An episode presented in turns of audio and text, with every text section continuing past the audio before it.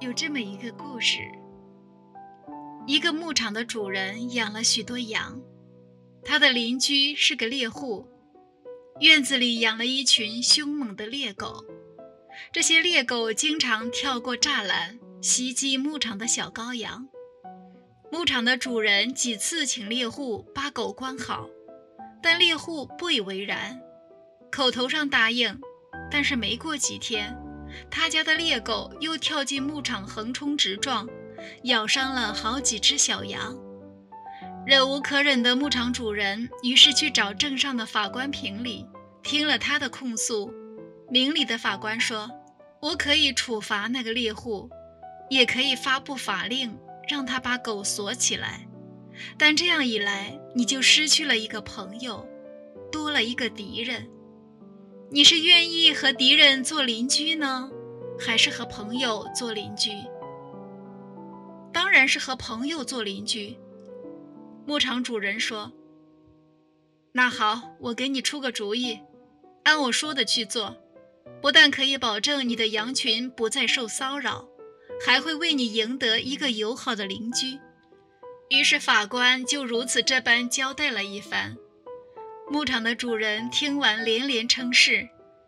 一到家，牧场主人就按法官说的，挑选了三只最可爱的小羊羔，送给了猎户的三个儿子。看到洁白温顺的小羊，孩子们如获至宝，每天放学都要在院子和小羊羔玩耍嬉戏。因为怕猎狗伤害到儿子们的小羊，猎户做了一个大铁笼，把狗结结实实地锁了起来。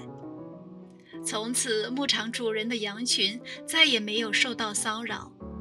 为了答谢牧场主人的好意，猎户开始送各种野味给他，牧场主人也不时用羊肉和奶酪回赠猎户。渐渐的，两人成了好朋友。说服一个人最好的办法是为他着想，让他从中受益。最后的结局多么美好！邻里之间礼尚往来，其乐融融。很难想象，如果针锋相对，得理不饶人，后果会发展到怎样的程度？一念天堂，一念地狱，是敌是友，仅仅取决于一念之间。取决于一个决定。一个人应有宽阔的心胸，豁达大度，遇事不斤斤计较。平时做到性格开朗、合群、坦诚，少私心。